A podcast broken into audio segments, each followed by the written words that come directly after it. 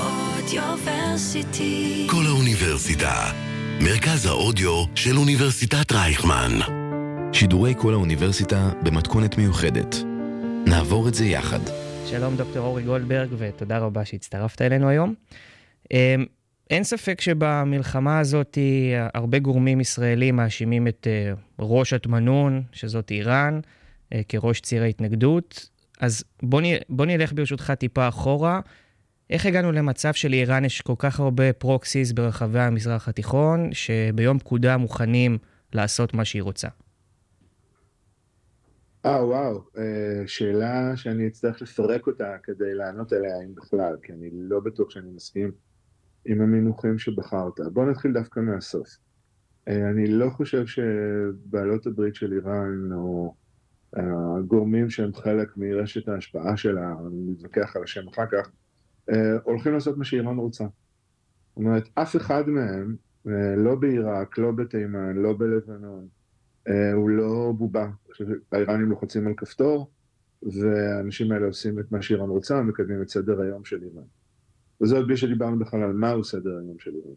איראן טבתה במשך לא מעט שנים קשרים הדוקים ככל שהיא יכולה עם אה, גורמים שונים במזרח התיכון, במרבית המקרים עם גורמים שיעים, זה בסיס ומכנה משותף, אבל, אה, סליחה, אבל השיעיות הזאת לא מחייבת לא זהות אינטרסים, לא היררכיה ברורה שנוטה לצד האיראני, אה, ובעצם כמעט לא שום דבר אחר.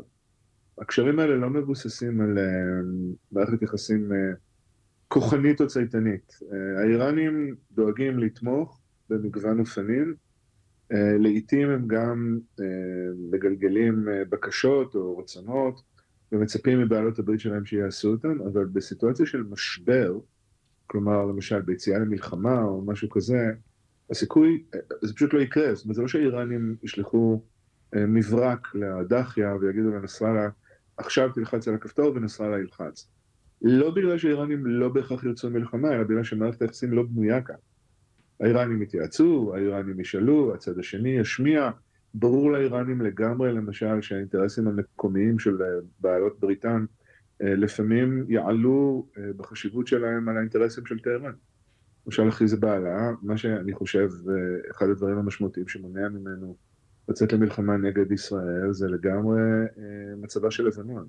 והמצב שלו בתוך לבנון. בהנחה שאיראן יכולה פשוט לגרום לנסראללה להתנתק מהמצב בתוך לבנון, נראית לי ממש לא תואמת את מערכת היחסים. אז קודם כל, לא עושים את מה שהיא רוצה. ב', המילה הזאת פרוקסיס, אה, זה מונח שמתאר אה, אה, מערכת יחסים באמת מסובכת ומורכבת מאוד, ושונה מאוד ממקום למקום, זאת אומרת, אין דין המעורבות האיראנית בעיראק כדין המעורבות בתימן. בוודאי שלא בלבנון.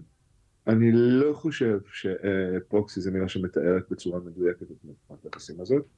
אני הייתי, לא יודע איזה, באיזה מונח הייתי משתמש, לא אכפת לי שנשתמש בפרוקסיס, אבל שוב, חשוב לזכור, לא מדובר פה בשלוחות או גורות של, כמו שקראת לו, התמנון האיראני. ועכשיו אנחנו באמת מגיעים לעניין הכי משמעותי, האם באמת יש תמנון איראני? האם יש טבעת חנק איראנית, כמו ששמעתי אחרים מתארים אותה? האם מדובר כאן במאמץ מתוזמר ומאורגן היטב מטהרן שמטרתו אה, א', השמדת ישראל, ב', השתלטות על המזרח התיכון? אז אני חושב שהתשובה היא יותר לא מאשר כן. כלומר, יש כאן ציר בפירוש, איראן היא בפירוש, ה, ה, בוא נקרא לזה ראשית הצירים, הנוכחות המארגנת, הנוכחות המאיישת, לא תמיד הנוכחות האידיאולוגית, המעצמה שתומכת. האם יש כאן רצף של מהלכים מתוזמרים? מה כמו מה שקרה בשבעה באוקטובר מלמד אותנו שזה לא המצב. אומרת, לפעמים זה כן, אבל אה, אה, במרבית המקרים אה, מערכת היחסים היא ממש לא כזו. הרי באמת, אה, בתחילת השבוע לתוך המלחמה, באמצע אוקטובר, היו עוד אה, פוליטיקאים ישראלים, גם עכשיו עוד יש, אבל אז זה היה מאוד אופנתי, שאמרו, טוב, זה מהלך איראני, ככה גם ישראל התכוננה למלחמה רב-זירתית. אה, אני חושב שאירועי השבועות האחרונים מלמדים אותנו שהתזה הזאת לא מחזיקה מים. זה ממש לא היה מהלך איראני. זאת אומרת, לא רק שנסראללה אמר בצורה הכי גלויה בעולם, ואין שום סיבה לא להאמין לו, שחמאס לא עדכן את חיזבאללה הלבנוני בעניין הזה. גם אסמאעיל הנייה, כשנפגש עם המנהיג העליון של איראן, המנהיג העליון אמר לו, בשפה אפילו לא מאוד מנומסת, ללכת לחפש את החברים שלו. זהו, זה בדיוק השאלה. השאלה הבאה שרציתי לשאול אותך, האם לדעתך השיחה הזאת בין הנייה ל... לאייתולה חמינאי. זה משהו שאפשר להאמין לו? זאת אומרת שאתה באמת חושב, באמת חושב שהאיראנים לא היו מודעים לדבר הזה, וההנחות הישראליות שאיראן עומדת מאחורי אירועי ה-7 באוקטובר לא באמת קיימים? אני קודם כל לא משוכנע שזאת הנחה ישראלית. אני חושב שאפילו האנשים שדיברו ככה בצורה מאוד בוטה לפני חודש, כמו שר הביטחון, כבר מדברים אחרת. זאת אומרת, הוא לא אומר איראן תכננה את המלחמה, הוא אומר איראן מאיצה, איראן מחממת, איראן בוחשת, ממש לא אותו דבר. וב' כן, אני, אני לפחות למיטב הבנתי המקצועית, ממש משוכנע שזה המצב. זאת אומרת, אה, איראן, בטח בכל מה שנוגע לטהרן, איראן בטח נותנת מימון לחמאס, אה, מציידת, גם מדריכה, יש כל מיני קשרים ברמת דרגי העבודה. למרות שמערכת היחסים הזאת תמיד הייתה מערכת יחסים סוערת ולא מובנת מאליה בכלל, גם בגלל ההבדלים הדתיים. אף פעם אי אפשר להזכיר את זה מספיק, חמאס הוא ארגון סוני, מבית האחים המוסלמים, איראן היא מדינה שיעית, אבל לא רק בגלל זה. אני ממש משוכנע שהפעולה הזאת הייתה סוד כמוס. אני משוכנע שחיזבאללה לא ידע עליה ולא רצה אותה, אני משוכנע שהאיראנים לא ידעו עליה ולא רצו אותה. זה לא מתאים בשום צורה לאופן שבו איראן התנהלה באזור, אתה יכול לחשוב שלאיראן יש תמיד כוונות נסתרות, שמהלכים אה, לא מלחמתיים מצידה, הם מהלכים שנועדו להסוות אה, תוכניות עומק. אני לא כל כך מאמין בגישה הזאת, אבל נגיד שכן. איראן בחודשים הארוכים שקדמו לפעולה הזאת הרוויחה הרבה מאוד מאימוץ של גישה פרגמטית להתנהלות שלה באזור, מהפשרת היחסים עם סעודיה ועד uh, שיח ער ומבטיח מאוד עם מדינות ערביות, ממצרים ועד האמירויות. המחשבה שהאיראנים כל הזמן פשוט תכננו את הפעולה הזאת, ועוד אחר כך, שווה שוב לציין, הם לא ממנפים אותה. זאת אומרת, הייתי יכול לחשוב שאולי איראן אה, אה, ידעה, אם איראן הייתה ממנפת את זה ובאמת פותחת במלחמה הרב-חזיתית שישראל חזתה. זה ממש לא מה שקורה. לא בצפון, זאת אומרת, לא שהחיים בצפון נעימים, אבל חיזבאללה מקפיד מאוד, מאוד מאוד על המדיניות המידתית שלו. כן, על התגובות השקולות, זה כל הזמן הולך ועולה, אבל גם ישראל תורמת לדבר הזה, ו... והם גם באמת אומרים את זה בצורה מאוד ישירה, אני לא רואה שום סיבה לא להאמין להם. אז הייתי רוצה לשאול אותך באמת על הקשר בין איראן אה, לחמאס, שכמו שאמרת מקודם, איראן, הקשרים שלה באזור הם בעיקר מתבססים על הקשר הדתי, נקרא לזה, על השיעה, וחמאס הם באמת ארגון אחים מוסלמים סוני. איך בדיוק איראן מצאה את הקשר בינה לבין חמאס? כי בסופו של דבר האלמנט הדתי הוא אייסברקר, כן? הוא דרך להתחיל וליצור קשר, אבל הוא לא העניין העיקרי, איראן לא מקימה חזית שיעית. המילה הזאת, התנגדות, היא אולי המילה הנכונה יותר כדי לתאר את מערך הקשרים של איראן. איראן מנסה, ומנסה כבר הרבה שנים, לבנות אלטרנטיבה. מה שהיה עד עכשיו הדומיננטיות האמריקאית במזרח התיכון. אה, איראן עושה את זה דרך זה שהיא מזהה אה, מוקדים של אה, סכסוך, עימות, קרא לזה איך שתרצה, והיא נכנסת ומצדדת בצד שהוא לא תואם את העמדות האמריקאיות. במקרה של חמאס זה די ברור.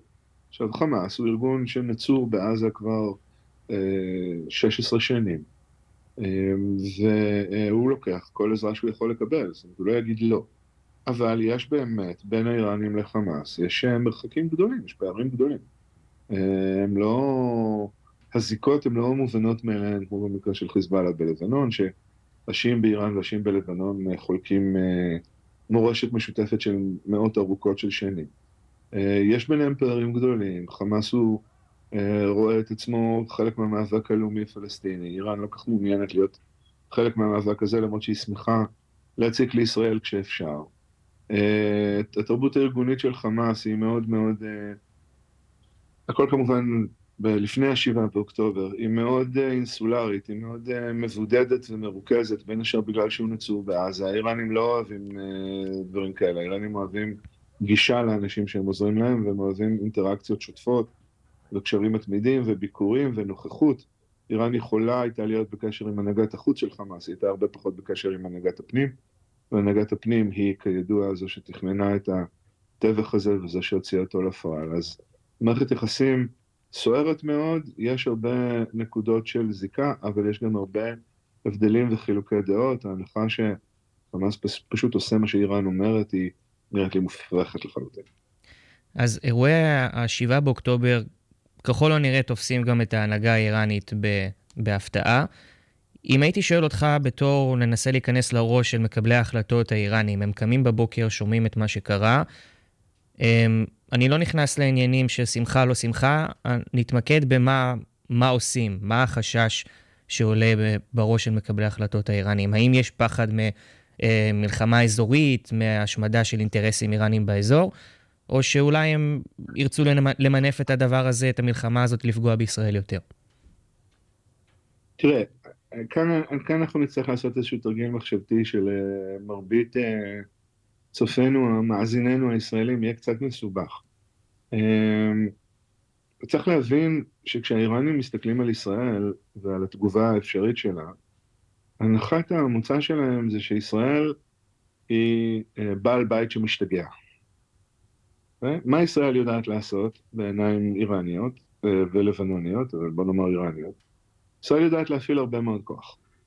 ישראל יודעת להפציץ, ישראל יודעת לירות, ישראל יודעת להשתמש בעוצמת אש מאוד מאוד גדולה, ובכל פעם היא, כל פעם שאיראן או שלוחיה נתקלו בעוצמת האש הזאת, אז עוצמת האש הזאת הלכה וגדלה, זה מה שישראל עושה.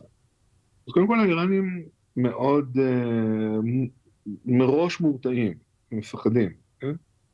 אה, זאת כמובן בהנחה שאנחנו מקבלים את ההנחה שלי שהאיראנים לא רוצים מלחמה. הם אה, מורתעים, הם לא אה, יודעים מה יקרה, הם רוצים קודם כל לשבת בשקט קצת ולראות איך ישראל מגיבה. זה נכון לגבי צורת הפעולה האיראנית, כי האיראנים באופן עקרוני אוהבים להיות במקום המגיב, לא במקום היוזם. אז הם רוצים לראות מה ישראל עושה, הם גם כמובן רוצים לראות מה ארצות הברית עושה. ארצות הברית במובן הזה, אני חושב ששיחקה תפקיד משמעותי בהרגעת האיראנים ובהכנסת חיזבאללה ואיראן למסלול שהוא לא מסלול מלחמתי, כשהנשיא ביידן העביר לפה את נושאת המטוסים ג'רד פורד, וגם בנאום הזכור שלו, עוד אני מקווה, שבו הוא אמר, נתן עצה של מילה אחת לשחקנים ש... שוקלים להתערב בנעשה באזור, והמילה הזאת הייתה don't, אני חושב שהוא העביר מסר מאוד ברור לאיראנים, ואני חושב שהאיראנים בהתנהלות שלהם, וגם חיזבאללה בהתנהלות שלו, מראים שהם שמעו וקלטו את המסר. אז הדבר הראשון, מה שהאיראנים עושים כשהשבעה באוקטובר קורה, זה לחכות. כדי לראות מה בדיוק הולך לקרות, איזה סוג של תגובה ישראל הולכת להעמיד, מכיוון שברור להם, כמו שברור לכל מי שצופה בישראל, שההתנהלות הישראלית היא התנהלות... אמ, אני, אני מוצא את עצמי חוזר על זה בחודש וחצי האחרון, אבל יש פה רפרנס uh, תרבותי ישראלי מאוד. ישראל ממש מאמינה בשיטת קרמבו לנצח בהתחרות שחייה של 100 מטר uh, חזה. זה בסרט מבצע סבתא שכולנו ראינו אלוהים יודע כמה פעמים, והשיטה היא כמובן להתחיל הכי חזק ולאט לאט להגדיל. Uh, זה מה שישראל עושה. יודעים את זה, רק רוצים לראות איפה קו הבסיס שישראל קובעת. אה, ואני חושב שבאמת זה מה שהם עשו. הם חיכו, וחיזבאללה נכנס לתוך הריקוד הזה עם ישראל, שהוא, דרך אגב, ריקוד שעולה לו בדמים רבים. זאת אומרת, ישראל הרגה כבר אה, כמעט 100 אנשי חיזבאללה במהלך הלא מלחמה הזאת בצפון. ישראל לא הרגה 100 אנשי חיזבאללה כבר הרבה מאוד זמן. ועדיין, האש שחיזבאללה משחרר, היא אש מאוד מדודה. אה, ממש ממש לא המכה שחיזבאללה יכול להנחית על ישראל אם הוא יחליט להנחית על כזה. האם לדעתך ארצות הברית היא, מעבר לזה שהיא באמת שימשה פה uh, Game Changer לשני הצדדים, עד כמה היא באה במרכאות לטובת האיראנים? זאת אומרת, אם האיראנים לא רוצים, לא רוצים באמת להרחיב את האירוע הזה לאירוע רב-זירתי, האם ארצות הברית גרמה, כאילו, נתנה להם אה, הזדמנות טובה לרדת מהעץ בצורה שהיא מאוד מאוד טובה ושקטה לכולם? שאלה מצוינת, אני חייב להחמיא לך ולהגיד לך שלא שמעתי אף עיתונאי אה, זקן ממך והרבה שואל אותה. אני חושב שהתשובה היא כן, בפירוש. זאת אומרת, ארה"ב הימרה כאן. וההימור שלה היה שהאיראנים יבינו את המסר. וההימור הוכח כנכון. זאת אומרת, בפירוש ארה"ב נתנה פה גם לאיראן הזדמנות אה, להרגיע, למקם את, להתמקם בתוך המרחב האזורי ככוח שהוא לא בהכרח הרסני, פנאטי, משמיד וכולי. והאיראנים לקחו את ההזדמנות הזאת בשתי ידיים. זאת אומרת, אה, אה, כמה ש... עכשיו, זה גם כמובן קונטרסט, ניגוד שהולך ומחריף ככל שישראל מדברת יותר ויותר על השמדה. וגם ככל שהמעשים הישראלים בעזה גובים מחיר אנושי שרק ילך ויגבר, וזה עוד לפני פעולה בדרום. ככל שזה נמשך, איראן מרוויחה הרבה הרבה יותר בכל חזית אפשרית מלשבת בשקט ולתת לישראל לצייר את הניגוד בינה לבין איראן מאשר אם היא הייתה נכנסת למלחמה. כניסה למלחמה הייתה אה, קונה אולי איזשהו הישג צבאי בטווח קצר, הייתה מסתיימת בתבוסה גדולה עבור איראן. כרגע איראן יושבת לבטח וממש ממש לא צריכה לעשות כלום, בעוד שישראל אה, ואפשר להתווכח אם זה מוצדק או לא, אבל ישראל מקעקעת את מעמדה הבינלאומי והאזורי ממש ממש בעצמה. אז באמת אני רוצה לשאול אותך על המעמד הבינלאומי האזורי של איראן בשנה האחרונה, כי נראה שאנחנו נכנסנו, ישראל כמובן, בשנה האחרונה לאיזשהו סחרור פנימי שקצת פגע בנו. איראן מנגד, דווקא נראה שהמעמד שלה השתפר, זאת אומרת, קשרים כלכליים עם, uh, בפורום הבריקס, של, של רוסיה, סין, ברזיל וכולי. אמ, פורום הכלכלי של שנגחאי, אם אני זוכר נכון, גם מעמדה שם עלה. אמ, ונראה שאתה יודע, בשפה של היום-יום הם די משחקים אותה בשנה האחרונה. אין להם סיבה ל- ל- ל- ללכת נגד זה, נכון? זאת אומרת שהאינטרס שלהם הוא להמשיך בקו הזה, משמע לאו דווקא, לאו דווקא ולא להיכנס למלחמה. אה, במילה אחת נכון, ובשתי מילים אה, נכון מאוד. אה, אתה צודק. איראן מרוויחה הרבה נקודות, זה משהו שאני אומר במגוון פורומים כבר לא מעט זמן. איראן מרוויחה הרבה מאוד נקודות מהפוזיציה הזאת של המבוגר האחראי. איראן אפילו מצליחה להציג עכשיו, בטח עכשיו, את רשת ההשפעה שלה. מה ש... אתה יודע, הטייק היותר חיובי על מה שכינית בתחילת השיחה שלנו, התמנון האיראני, היא מצליחה להשיג את רשת ההשפעה שלה ככוח שבסך הכל גם יכול להיות כוח מייצב. אה, להלן, העובדה שאין מלחמה אה, מול לבנון.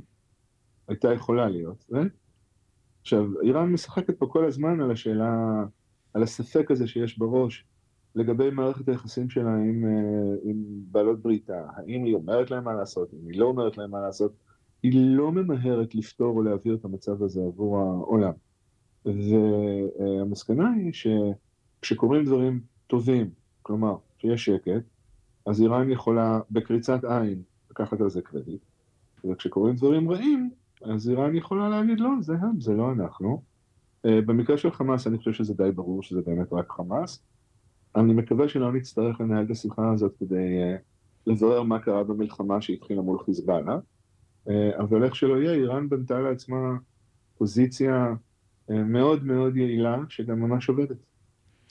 שאלה אחרונה לסיום, שמתקשרת גם למעמד הבינלאומי של איראן. עוד מושג ש... שמתקשר לאיראן הוא לא רק הפרוקסיס, אלא גם התחיל להיות דיבור על ציר הרשע, זאת אומרת ציר אנטי-מערבי, אה, שאיראן נכנסה לתוכו עם רוסיה, עם סין, עם צפון קוריאה. מה אתה יכול לספר לנו על הציר הזה, אם הוא בכלל קיים, ומה מעמדה של איראן בתוך כל הדבר הזה? אני ממש לא חושב שהוא קיים. זאת אומרת, אני חושב שאם הוא, הוא קיים רק אולי by default, מתוך ניסיון אה, אה, כן להגדיר ציר מערבי אה, דמוקרטי. עכשיו, אני חושב שההגדרות האלה לא, לא מחזיקות מים. זאת אומרת, קודם כל, בתוך הציר כביכול, מערכות היחסים בין החברות הן אה, אה, בלשון המעטה סוערות ובעייתיות מאוד. זה, לא מדובר פה באמת בברית סינית-רוסית, בטח שפגישתם של הנשיאים ביידן ושי נותנת אינדיקציה לזה, לא מדובר כאן באיזושהי מלחמה בין גושית, וגם בתוך ציר הרשע הזה, שבאמת זה שם שעוד כשהנשיא בוש הצעיר טבע אותו היה לא, לא לגמרי רלוונטי, מערכות היחסים בתוך הציר הזה הן בכלל קשות מאוד.